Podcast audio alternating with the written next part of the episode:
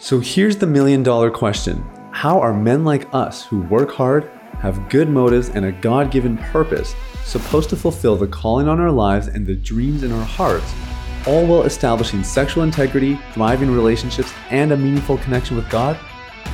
That is the question, and this podcast will give you the answers. My name is Sathiya Sam. Welcome to Unleash the Man Within.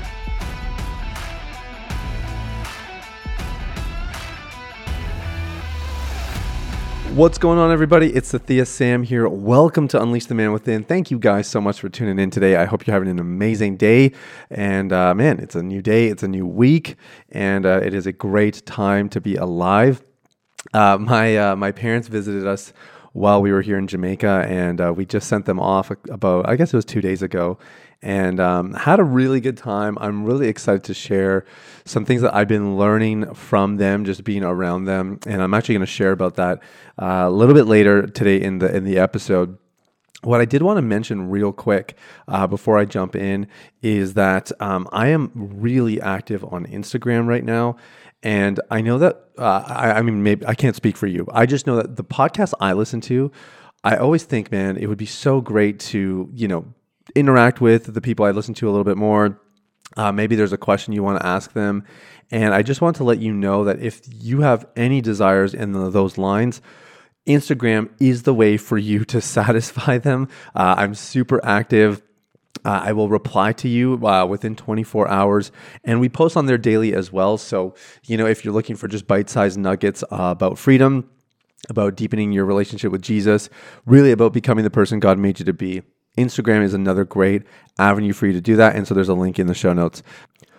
What I wanted to talk about today is um, something I've been learning from my parents. So, like I mentioned, uh, um, and maybe just a bit more context. So, I'm 32 years old, which means I've had 32 years on this planet with my parents. Um, my wife and I last year lived in Jamaica for about seven months and had a really good time.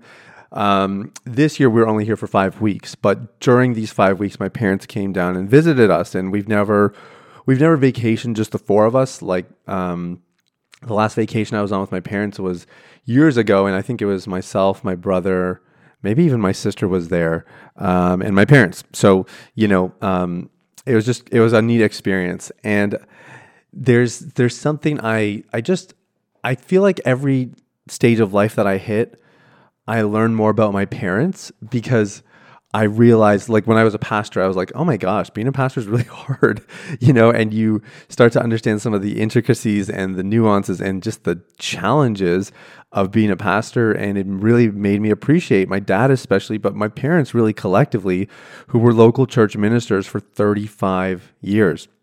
And, you know, when I got married, I thought, man, marriage is a lot of work. You don't realize some of the dynamics that you have to deal with at that stage of life. And again, it just gave me a new appreciation. And uh, I haven't, you know, hit a new stage of life necessarily uh, recently, but it was just cool to be around my parents in a little bit more depth as a married person because um, I haven't really got that kind of time with them. And what I wanted to just talk about today is the power of leading by example. That's the that's the headline. That's the punchline. Uh, there's no big buildup, but my my parents are both very meek people, um, and I don't mean meek in a bad way. I mean it in a biblical sense. They uh, they're soft spoken. Um, they still have a presence about them. They're not you know pushovers, but there's a meekness. They're they're very content, just quietly going about their business. They really know how to prioritize relationship, safety among people. And, um, you know, I've really appreciated that about them. But uh, one of the things that was interesting about this particular trip is um, we are staying with my in laws, so my wife's parents, uh, which we didn't when we lived here for seven months. We rented our own place, but five weeks was just around that cusp where we thought, I think we can pull this off. And we're actually staying at the house next door to where they live, but we spend a majority of our time at their place. Anyway, um, my wife and I have lots of discussions about our, our parents, you know, uh, as you do, and especially when we're around them, you know, it's just uh, sometimes I'll ask Shaloma questions like, "How come? Why did your parents do that? Is that just kind of what they do?"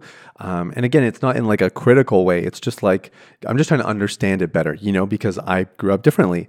And Shaloma likewise was like, "Hey, that was that was interesting. Why did your parents do that? What do they mean by that? Or is that just normal in your family?" You know, we're we're constantly hashing out these dynamics, but typically it's you know because because our parents live in different countries, it's like we're focused on one set of parents at a time. I, I hopefully that makes sense. But um, you know, with my parents here in Jamaica, you know, and they were staying uh, at the house next door to my in-laws' place, we are just seeing things real time, and you're you're seeing the contrast and it was totally fascinating. Um, my parents, as I mentioned, are both very meek. They're very soft spoken, and it's not to say that that my wife's parents don't have meekness, but those are not. That's not a quality that necessarily shines compared to some of their other strengths. And so it was really interesting because um, Shaloma and I were talking, and um, you know, I, I, guess just some things that I was I was sort of piecing together. Um, Shaloma's parents are, are are people who would really have no problem speaking out about anything, but as parents, no problem saying this is the way to do it. You know, this is uh, what a man does, or this is what a, a believer does as a Christian. This is how we do it, or you know, even in our family, this is what we do. It, there, there's there's a strong verbal component to their family dynamic, and not so in my family. It's not like my parents are you know completely um, quiet and absent in that regard. It's just not how they lead.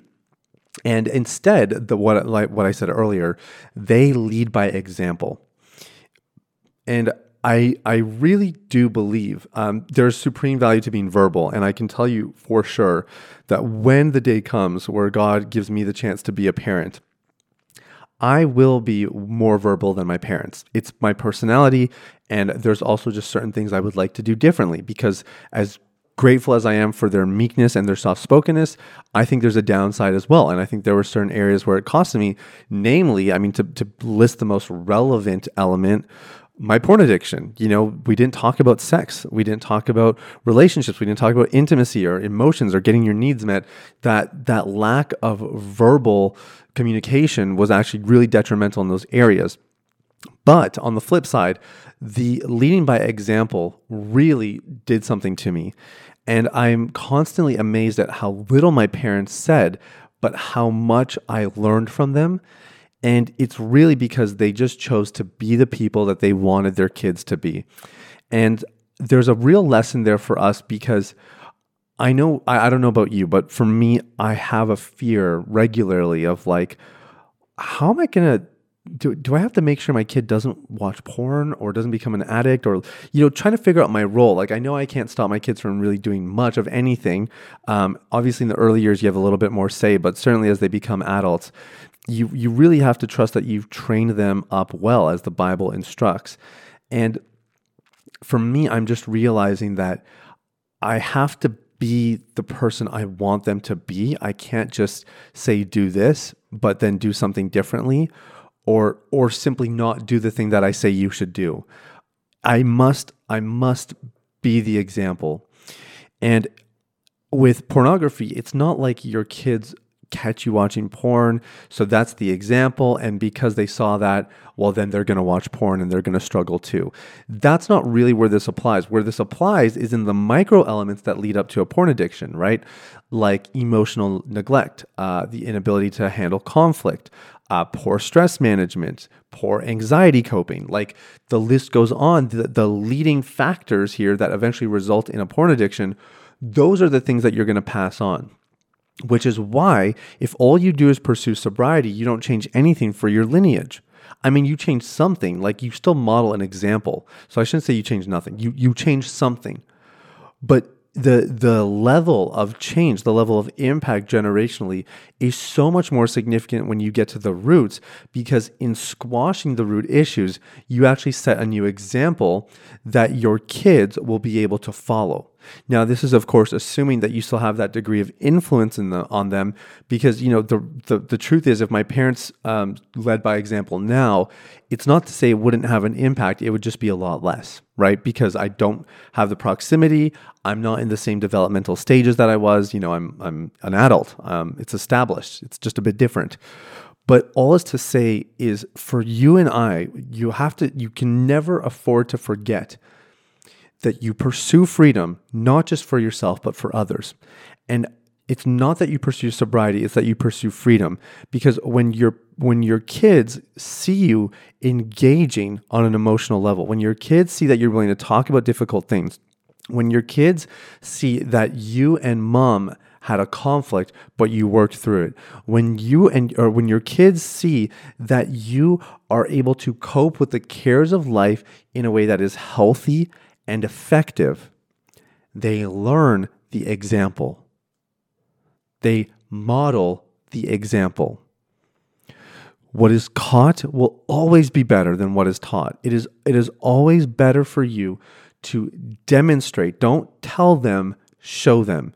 And so if you're a father today, well, hey, uh, you're on this recovery journey. Well done. I'm glad you're here. And the fact that you're listening in tells me just how much you care about yourself and your kids. You should be super proud of yourself, okay?